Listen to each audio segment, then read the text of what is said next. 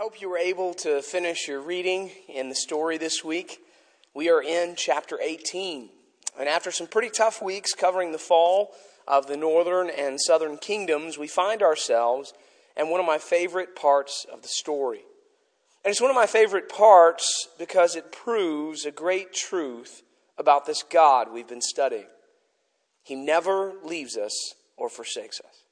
No matter how far we stray, no matter the circumstances that surround, even in seasons of discipline, God is still there, loving us, fixing us, picking up the broken pieces of our lives, and yes, even using us, as He does with these four young men that we'll study today. So join me in a word of prayer as we prepare our hearts to see this great God at work, even in the midst of exile. Father, thank you so much for allowing us to gather here today. Lord, we are so grateful for the way that you have been working uh, in this gathering called the church in our own lives. We pray that that great work that you have begun would continue now today. Holy Spirit, we invite you to come and to take your rightful place in our church as our teacher and our guide. Please lift up Jesus that he might draw us all closer to himself and that we may be changed into his likeness. In Jesus' name, we ask all these things. Amen. Amen. So last week we talked about the fall of the southern kingdom known as Judah. Now, keep in mind, we know that God has a special plan for those people. And in, in, the upper story, the one who is coming that will bring us back to God will be actually called the lion of the tribe of Judah. Okay, so God has a special plan in mind for these people. And as we said last week, after Hezekiah, there were seven kings of Judah, uh, the, the southern kingdom, but only one of them was good. And things got so bad towards the end, so bad with their idol worship, their sinful practices. The text actually says that they did more detestable things than any of the other surrounding nations. Now, just try to fathom that. The people of God that are supposed to be a light to the surrounding nations are actually worse than the surrounding nations. And God finally steps in and says, Enough. That, that, that's enough. You, you will not defame yourselves. You will not defame uh, me any longer. And so he allows them to be defeated, taken captive to Babylon and, and its king, uh, Nebuchadnezzar. And that captivity really happens in, in two phases. Uh, initially, the king of Judah just surrenders to Nebuchadnezzar, and Nebuchadnezzar removes a big chunk of the population of Judah initially. And then he's going to put a king, uh, one that, that he can control, he thinks at least, over Judah, kind of a puppet king. Now, that guy will make a grave mistake eventually and will rebel against Nebuchadnezzar. And that's, that's when the second phase of captivity will come. Nebuchadnezzar will bring the full force of the army of Babylon against the kingdom of Judah. He will completely destroy it and burn Jerusalem to the ground. Now, in the story this week, as we study uh, these four young men, we're looking at what happened during this first phase of captivity. And, and Nebuchadnezzar does something that's very interesting uh, to me. It should be interesting to us. I, have I've heard there was a common practice uh, amongst uh, kings of the day, but, but when Nebuchadnezzar, um, when Judah surrenders, he takes the very best that Judah has to offer. He, he, removes the very best. He takes the very best fighters. He takes the best skilled craftsmen. He even takes the best philosophers and thinkers of their time. He takes their best educated. And, and if you think about it, this is genius. If you wanted to, uh, if you wanted to increase your empire, if you wanted to make it better, then, then and you conquered another, you would you would literally take the best that they had to offer, add their best to your best, and, and you're gonna be better. And so this is what he does. And and out of this group that he takes captive come four extraordinary ordinary young men. One we know by his Hebrew name, Daniel. The other three, for some reason in church history, we have remembered by the Babylonian names that are given to them Shadrach, Meshach, and Abednego. And the story this week traces their amazing lives and faithfulness to God as they find themselves in a foreign land. The king's plan was to take these best of Judah guys and teach them how to be Babylonians, to get them to serve him. He would educate them, give them food and wine from his own table, and they would in turn serve the kingdom of Babylon. Unfortunately, for Nebuchadnezzar, even the food and wine uh, would mean that these young men would have to compromise their faith in God. And so Daniel and his friends really do the unthinkable. They kindly refuse. I'm on page 250 in the story. If you have your Bibles this morning, I'm in Daniel chapter 2, starting in verse 8, and we're going to read all the way through verse 17. And this is what the word of the Lord says. But Daniel resolved not to defile himself with the royal food and wine. And he asked the chief official for permission not to defile himself in this way. Now, God had caused the official to show favor and compassion to Daniel, but the official told Daniel, I am afraid of my lord the king, who has assigned your food and drink. Why should he see you looking worse than the other young men your age? The king would then have my head because of you. Daniel then said to the guard whom the chief official had appointed over Daniel, Hananiah, Mishael, and Azariah, that's Shadrach, Meshach, and Abednego, please test your servants for ten days. Give us nothing but vegetables to eat and water to drink. Then compare our appearance with that of the young men who eat the royal food, and treat your servants in accordance with what you see. So he agreed to this, and he tested them for 10 days. At the end of the 10 days, they looked healthier and better nourished than any of the young men who ate the royal food. So the guard took away their choice food and the wine that they were to drink and gave them vegetables instead. To these four young men, God gave knowledge and understanding of all kinds of literature and learning. And Daniel could understand visions and dreams of all kinds. And Daniel will use this gift on more than one occasion with King Nebuchadnezzar, which will eventually lead the king seemingly to believe in Daniel's God. Now, Nebuchadnezzar is quite the character. Not only does he have some crazy dreams, uh, he also has a little bit of an ego. One point, he builds a 90 foot statue uh, made of gold to himself, and he declares that everyone must bow down and worship um, when the music is played at, at, at the consecration of this uh, statue. And that causes more conflict, of course, with these young men and with their faith in God. As, as you know, they're not to worship any other gods. Now, after Nebuchadnezzar, Daniel will eventually serve under uh, other rulers of Persia uh, a guy named Belshazzar, a king named Darius, a king named uh, Cyrus. Yet, in it all, in it all, God is going to be with these guys. Right? In one instance, this king named Darius is going to pass a law that says nobody can pray to any god or any person except unto him.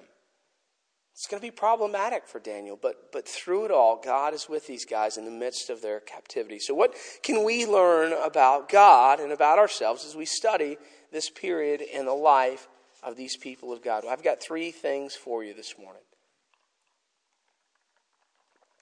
And here's the first I want you to understand this morning that we are meant to be and live as strangers in a strange land. Let me say that again we are meant to be and live as strangers in a strange land. That is the first lesson that we learn from Daniel and his friends as people of God. As people of God, we're supposed to be different. We're supposed to look different, to, to act different, to talk different. In this story, they, they chose to eat and to drink differently, right? And, and, and listen, this is the big picture of what's going on. God had to take them captive to remind them of his initial calling on their lives. God's calling on the people of God was always that they would be holy, that they would be set apart, that they would be different. This has always been his call upon his lives of his children. If you don't believe me, uh, look at this with me. I'm, I'm going to turn to Deuteronomy chapter 14, verse 2. And I want to read this with you this morning. Deuteronomy chapter 14, verse 2. And listen to God's call on his children. He says, For you are a people holy to the Lord your God. Out of all the peoples on the face of the earth, the Lord has chosen you to be his treasured possession. That's, that's amazing, isn't it? That's amazing. I, I, I want to read to you from the book of Leviticus. Now, Leviticus uh, chapter 20. If you have your Bibles, turn there with me. Leviticus chapter 20, verse 26. And, and the word of the Lord in Leviticus chapter 20, verse 26 says this You are to be holy to me, because I, the Lord, am holy, and I have set you apart from the nations to be my own to be my own. I've set you apart. Right? Because this is the same truth that Jesus would reveal as he, as he talks to his disciples and he prays to God about his disciples in John chapter 15 and John chapter 17 when he says that his disciples are in this world, but they're not supposed to be of this world. That we're supposed to be in this world, but we're not supposed to be of this world. We're not supposed to be like all the people that surround us. This is a theme of the entire Bible. In the New Testament, I think my favorite passage that really sums up this, this principle of, of being called by God to live as holy and set apart as strangers in a strange land is found in the book of 1 Peter. I'm in 1 Peter uh, chapter 2, and I'm going to read you verse 9 through 12. it says, But you are a chosen people, a royal priesthood, a holy nation, a people belonging to God, that you may declare the praises of him who called you out of darkness into his wonderful light. Once you were not a people, but now you are the people of God. Once you had not received mercy, but now you have received mercy. Dear friends, I urge you as, get this, as aliens and strangers in this world. That is the call.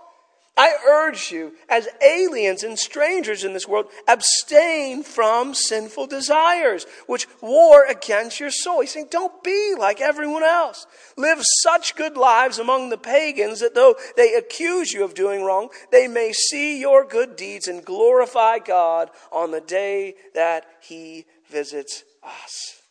Do you see it?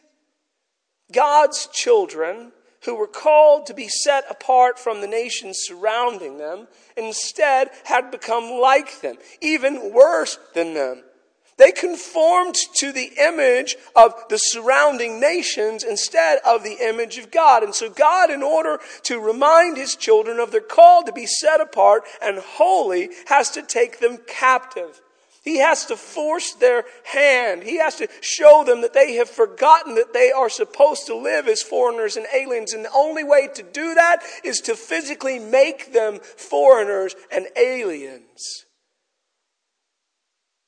Now, every day, as they wake up in captivity, they are reminded this was God's purpose for them all along.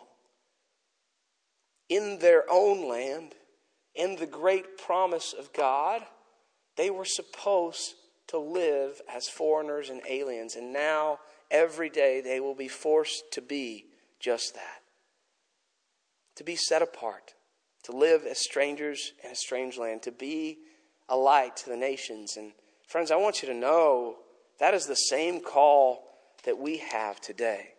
That's the same call that we have today. Turn with me in your Bibles to the book of Matthew chapter 5. Matthew chapter 5 in the Sermon on the Mount. I'm in verse 14 and hear the words of our Lord Jesus. He says, You are the light of the world. A city on a hill cannot be hidden. And guys, that's got to mean something for us. That we, we are called to be the light of the world. We're called to be set apart, like up on a hill. We're supposed to be different. And, and, and I hopefully say this to you this morning as a reminder because I think, I fear that some of us may have slipped here. We have felt the need to fit in right? The, the need to look like everyone else. And, and this is sad because as adults that we're still struggling, that we should have nailed this down in middle school, middle school, right? I mean, God has designed us to stand out, not to fit in. Yet, yet here we are. I know adults that are compromising themselves, right, for a need to fit in. All the people at work are talking about certain television shows. And so, so here they are now. They're, they're, they're watching Game of Thrones and Westworld and Orange is the New Black just because they, they, want, they want to be a part of the, the conversation, right? That's, that's ridiculous.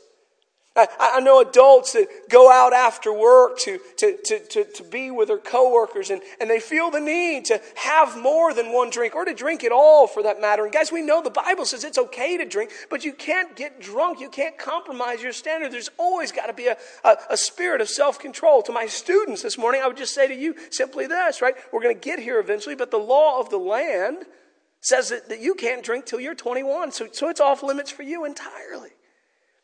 Yet here we are feeling pressure, making bad choices because we desire to fit in, right? As Christians, we don't have to laugh at that off color joke. We can walk away, or better yet, we can explain why we're going to walk away and then do so. Holy is the call. God says, Be holy as I am holy. Be set apart as I am set apart. In other words, be like God be his representatives here on earth. That's the first point. We are meant to be and live as strangers in a strange place. And friends, I fear we've gotten a little too cozy. Second thing I want you to see this morning is this faith is knowing that God has the power to save you and trusting that He is good even if He doesn't. Let me say that again. Faith is knowing that God has the power to save you and trusting that He is good, even if He doesn't. Now, guys, I want you to hear me clearly when I talk about God saving us. I'm not talking about salvation in this instance. The Bible um, says this is the promise of God that anyone who calls upon the name of the Lord will be saved. God will always save those that call out to Him for eternal salvation. That, that promise is always true, okay? What I'm talking about in this instance specifically is the circumstances that surround us. What I'm saying is faith is knowing that God has the power to save us from the circumstances that surround us, uh, and it's trusting Him that even if He doesn't, He is still good. That's the point. This is an amazing statement. There's this amazing statement said in this story of Shadrach, Meshach, and Abednego, right? And Nebuchadnezzar uh, erects the 90 foot tall golden statue. He gives instruction at the sound of the music that is played. Everyone must bow down and worship. And the music plays and the people bow, but some are peeking. Right? That means they're not actually worshiping, by the way. We have this problem in church today. Uh, we, we, we, we, we're, we want to worship God. There's music playing. God's tugging on our hearts. We're thinking, well, maybe I'll raise my hands. And then we look around at everyone else. That, that, that's, by the way, that's not the way it's supposed to work. You're supposed to just be looking unto the Lord. But, but so we're, we're afraid. We, there's an invitation at the end of the service, and we feel the need to come forward and pray, but we don't want to stand out. I'm just going to challenge you this morning. That's not real worship. These people weren't really worshiping. They were peeking as they were bowing down. And what they saw were Shadrach, Meshach, and Abednego not bowing down. And so they come before great King Nebuchadnezzar. They say, Oh, mighty king, oh, great king, beautiful statue, man. It looks just like you. That nose is perfect. They say, Oh, king, the three that you care about, that you have elevated with Daniel to such great place, those three are not bowing down. Nebuchadnezzar is irate. He calls them before. Why are you not bowing down? I erected the statue. I gave, gave clear orders that you had to bow. Why are you not bowing down. And so uh, he's, he's upset. And I want you to hear this morning, I want you to hear the response um, from Shadrach, Meshach, and Abednego. Now, I need you to turn with me in your Bibles to Daniel chapter 3. Daniel chapter 3. Daniel chapter 3, starting in verse 16. Daniel chapter 3, starting in verse 16, I'm going to read through 18. It says, Shadrach, Meshach, and Abednego replied to the king, This is great. O Nebuchadnezzar, we do not need to defend ourselves before you in this matter. Now, I just want to pause there for a moment and, and just say how beautiful that statement is. O King Nebuchadnezzar, we don't need to defend ourselves. Boy, howdy, brothers and sisters. I tell you what, if you took that approach in life, you would save hours every week. if you just decided, I'm, I'm not going to waste my time trying to defend myself, boy, would your life be better for it. You would have so much time to do all those things that, that you're hoping to do. And so they, they just say this we don't need to defend ourselves before you in this matter. If we are thrown into the blazing furnace, the God that we serve is able to save. They're saying our, our God is mighty. Our God is powerful. Uh, my God is able to save me, they say. Our God is able to save us from it, and He will rescue us from your hand, O King. But then get this this is a huge statement. Verse 18. This means they really understood the goodness of God. Get this, verse 18. But even if He does not, we want you to know, O King, that we will not serve your gods or worship the image of gold that you have set up. But even if he does not, of course, we read what happened. King Nebuchadnezzar got so mad, he turned up the furnace, furnace seven times hotter. It's so hot. Uh, he, has, he has Shadrach, Meshach, and Abednego uh, bound, and, and, and the guys that bind them and carry them to throw them into the furnace. The furnace is so hot that they're burned alive.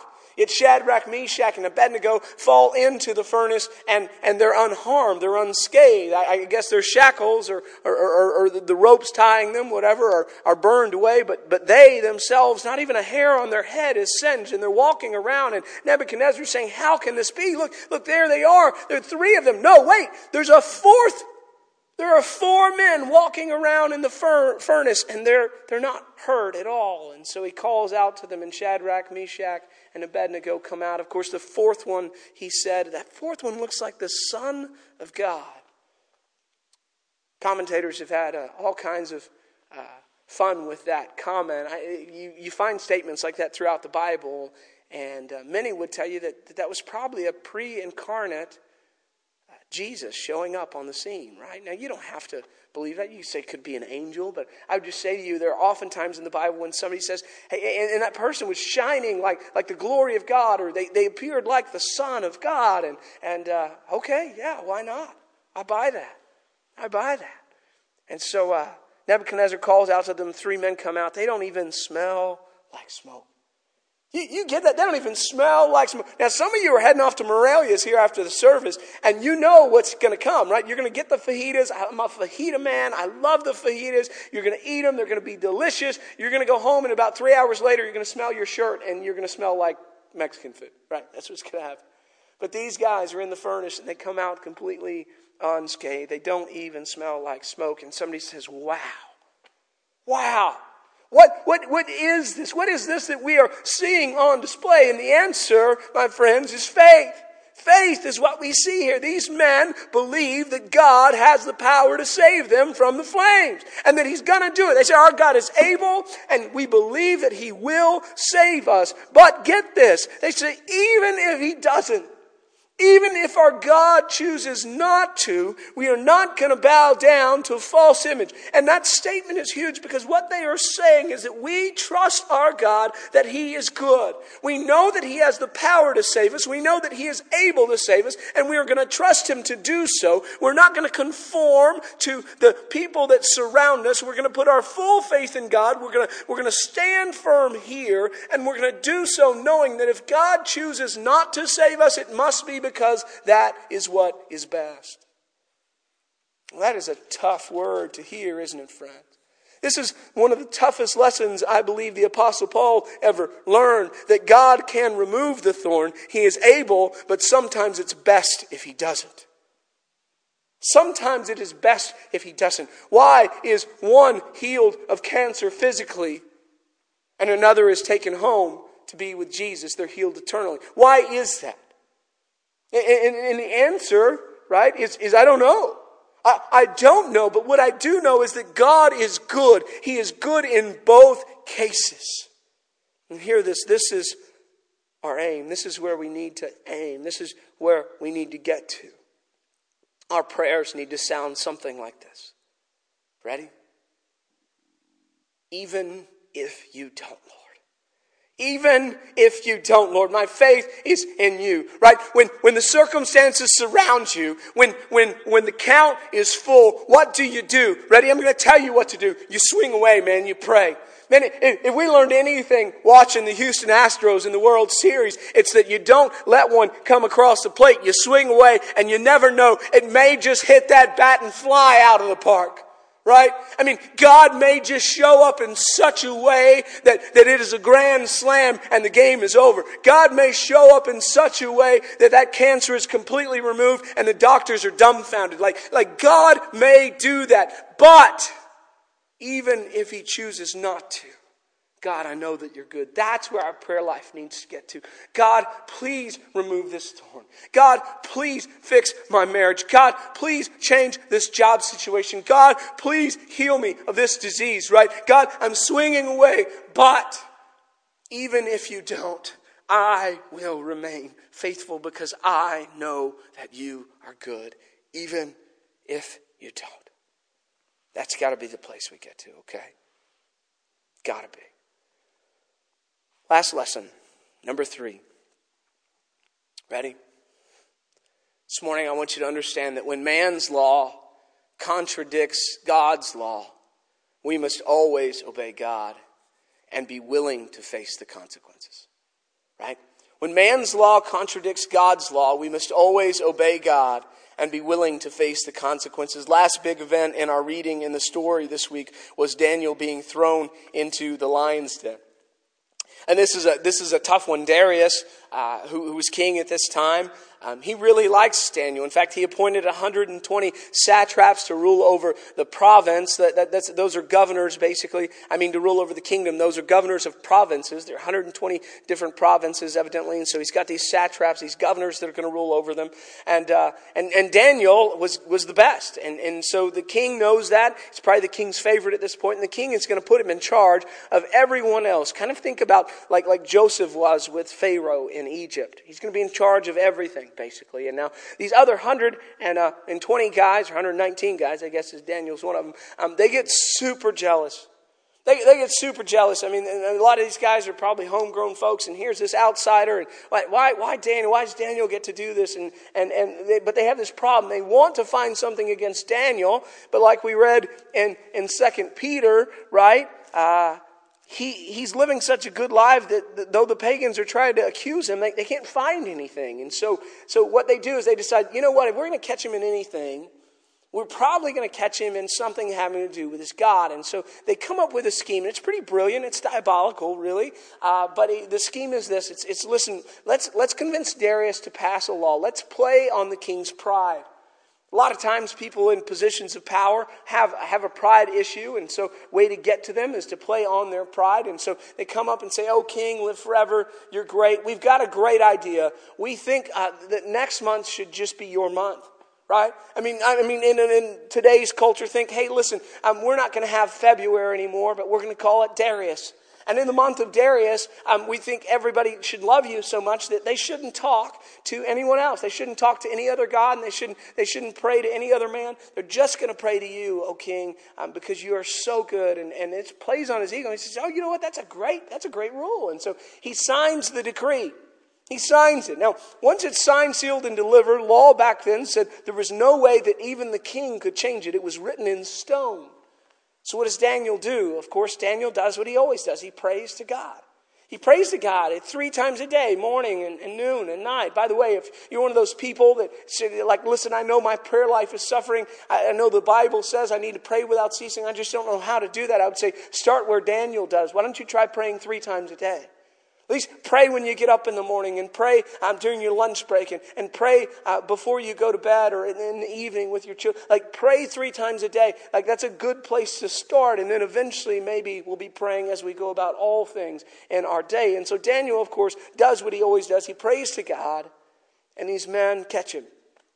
And they come back to the king and they say, Oh, Darius, Listen, reign forever, oh, great king. Uh, listen, there's a problem. Daniel, your guy that you want to put in charge of all things, is not obeying this written law. Now, Darius wants to change the law, but he can't. His hand is forced. And he says, Daniel, I'm so sorry. But the law said that you couldn't pray to anybody or you had to be thrown in the lion's den. I don't want to do this, but I have to do this. My hand is forced. And so he throws Daniel in the lion's den and he says this to him May your God rescue you.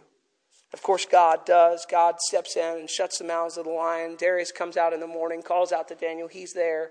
It'll lead to issuing a decree that everyone should worship Daniel's God, not speak against him. Uh, now, it's interesting. Now, listen, there, there's a lot of ways we can go with this, right? I, I mean, that traditional preaching uh, thing would be something to the effect of, "We'll call on the name of, you, of the Lord, and, and whatever the lion is that, that is facing you, God will shut the mouth of that lion." I mean, it's something like I don't know. I'm just saying, if I were that kind of guy, that's what I would do. I mean, just you, it's a name, name that problem. God's going to shut that mouth, and and we've heard that. And listen, that like that's true. Like God will, God will do that. I mean, he, he can do that. God is able, right? But even if he doesn't, as we learned with Shadrach, Meshach, and Abednego, uh, God's able.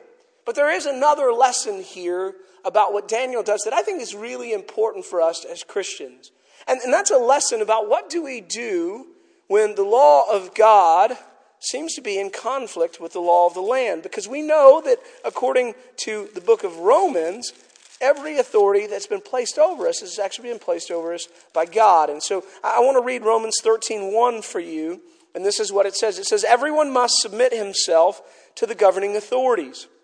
For there's no authority except that which God has established. The authorities that exist have been established by God. Now, now a lot of Christians throughout the ages have read that verse and they have taken that to mean that you should never stand up against any government whatsoever. They believe that it is a call to pacifism. It's led to some tragic consequences for some Christians. Uh, it really has. But, but listen, as we study the Bible, we find instances like this uh, like, like Daniel, we have instances at the birth of Jesus. We have instances back in the Old Testament with, with Moses. There are times that the people of God stand up to the law of the land because the law of the land is contradicting the law of God. Right? So someone says, well, what do I do? Do I always do what authorities say? What the law of the land says. And, and my answer again, like high school students, I'm just here to tell you, the law land says you can't drink, so you can't drink. So, so like, like that is that is the law, and there's nothing in God's law that would go against that. So, so you have to, you, you got to do that. You got to obey that. Okay, all right. But listen, our, our goal, do we always obey the authorities? The answer is absolutely yes. Right? I, I need to always obey the authorities. And, and guys, this, this applies as Christians, right? To speeding. I, we've been there. We've done it. There's a law of the land says, hey, like, listen, don't go faster than this. Right? I mean, there, there's a law that says, hey, you're supposed to stop at the stop sign. I have firsthand accounts that what that means for you is that your car actually has to, like the nose has to physically dip, said the officer that pulled me over. Luckily, he was very kind and gracious. I learned a lesson that day. I'm sharing it with you. So the answer is do I have to follow? The answer to the question, do I always have to follow what the, the authorities say? The answer is yes. Ready? Yes, always. Except when what they say flies in the face of the commands of God. I'm going to give you some examples, all right? Um, when Jesus is born, King Herod says that all of the baby boys are supposed to be killed by the midwives. What do the midwives do? They refuse. They don't do it. They don't do it. They don't do it. Right? You, you, think about when Moses is born. Pharaoh had said at that point that all the baby boys, for population control, all are, all are supposed to be thrown into the Nile. Moses' mom doesn't do it. Right? The Bible says clearly, do not murder. Like, don't, don't murder. And so they're not going to murder these children. They're just not going to do it. All, all over the world, there are governments that are telling Christians not to gather together for worship. They say they can't um, sing and pray and, and, and sing spiritual songs. Now, that's actually a command in the Bible not to forsake the assembly, that we're supposed to gather and sing psalms and, and, and, and, spiritual songs. We're supposed to pray. We're supposed to hear the, the reading of God's word. Like that's actually something we're supposed to do. And so what do Christians do all over the world? All over the world today, they, they, are, they are breaking the law of the land because the, the law of God is greater. And so they are, they are listening to the commands of God, which say, don't forsake the assembly. They're showing up and they're worshiping God, even though the law of the land says, don't do that. We go back a few years, hundred years. There was uh, a, a rule set in place, really, by the church at that time. The church had to do with government, you should know that. And so basically, the rule was that only priests should know what the Bible says. The Bible had been translated into Latin. It was called the Latin Vulgate, and only priests were trained in Latin. And so the common man, you guys, me included, would, would have come to church and we would have no idea what the Word, what the Bible, the Word of God would say. Now, this is a problem because the Bible is told all people not, not just the pastor, not just the priest. He told all people to go and make disciples of all nations, baptizing them in the name of the Father, the Son, and the Holy Spirit, and teaching them to obey everything that I've commanded. But there's a problem because people at that point don't even know what God has commanded. They only know what this person is saying. And so people saw a great problem with this. The Bibles, Latin Bibles, were chained to pulpits. And so, so they took the Word of God and they translated and they put it in the common man's language. And people like William Tyndale were killed for it. He was hung and burned at the stake. Which a group of people the Reformation, after the Word of God got put in common man's language and churches began to pop up, and, and once men began to read the Word of God, they began to understand it, and they ran across things like this. Like, like in the book of Acts, we learned that nobody is baptized until they come to faith in Christ. That, that you don't baptize somebody pre conversion. They've got to be converted. They've got to see their need for Jesus. They've got to repent and then be baptized. Can't, can't happen the other way. Can't be baptized and then repent of sin and receive Jesus. Gotta, gotta repent of sin, receive Jesus, and then be baptized. And so these entire churches were popping up and saying, well, wait a second. The, the, the law of God, the Word of God says that we should be baptized now that we have received Christ by faith. And so entire congregations were baptized again. Called them Anabaptists or again Baptists. And you know what they did to them? They killed them. Their, their favorite method for these Baptists was to drown them, to hold them underwater until the bubbles stopped coming up. And they said, you, you can't be baptized again. And people stood on the Word of God and said, No, God's law is greater. God's law is greater.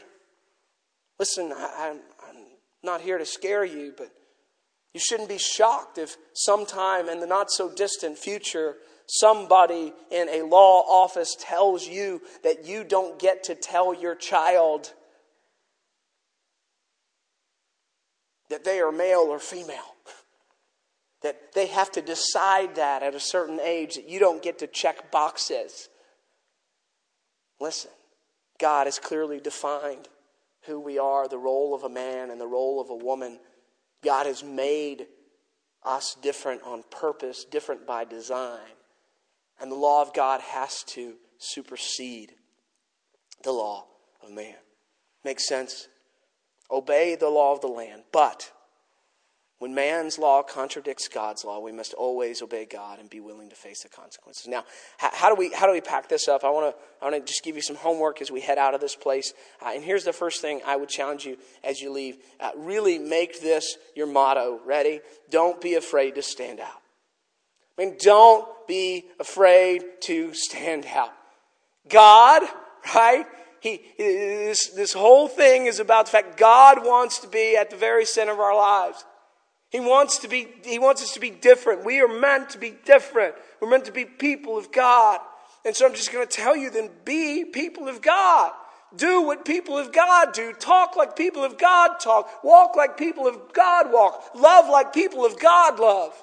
That's, that's, that's the call is to be different, not to hold a grudge, right? Not, not, to, not to hate an enemy, but to love them, to, to walk the extra mile, to turn the other cheek, right? Don't be afraid to stand out. So you need to ask yourself this question Am I standing out or am I fitting in?